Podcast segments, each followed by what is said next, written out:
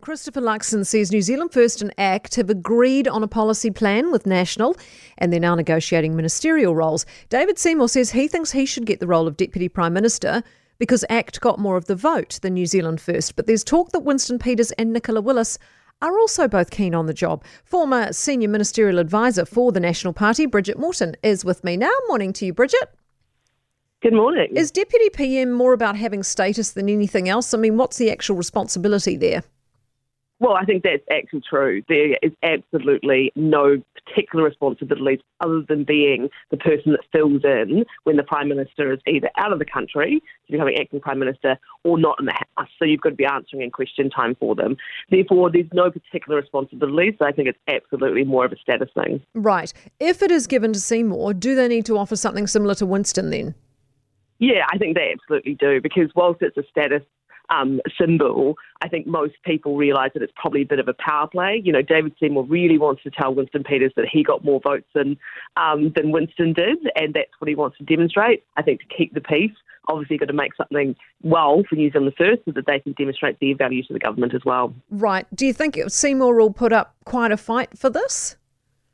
I think he's uh, smart enough to know that obviously, whilst it's a status symbol, it doesn't mean anything to most of the public yeah. because it doesn't come with any responsibilities. You're actually not able to achieve much in the job. So, to demonstrate when you get to the next election what you've done for voters, you can't really demonstrate that as Deputy Prime Minister.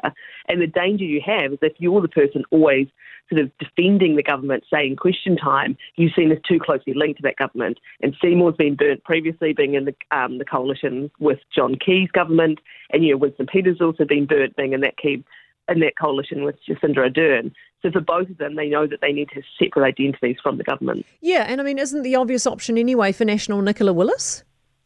Well, I think absolutely. I mean, they put a lot of trust in her. She's obviously um, well respected and would be seen as a very safe pair of hands in terms of managing question time when Luxon is out of the house. Also, for Winston, I mean, he possibly doesn't care as much given he has, as you say, been there, done that. Absolutely. And of course, you know, he had actually a significant period of time in which he was acting Prime Minister when Jacinda Ardern did go on maternity leave. That's probably the most extraordinary, you know, time in which the Deputy Prime Minister has actually had responsibilities. So I don't think that's probably what he's looking to achieve. Right. What other roles do you think will be big possibilities for ACT and New Zealand First at this point? Well, I think they've both made it clear, particularly ACT, that they want to have some role in finance. So Luxon has made it clear that Nicola Willis will be the Minister of Finance, but I would expect that associate um, finance positions would be given possibly to both parties. I think both um, minor parties also campaigned heavily on law and order.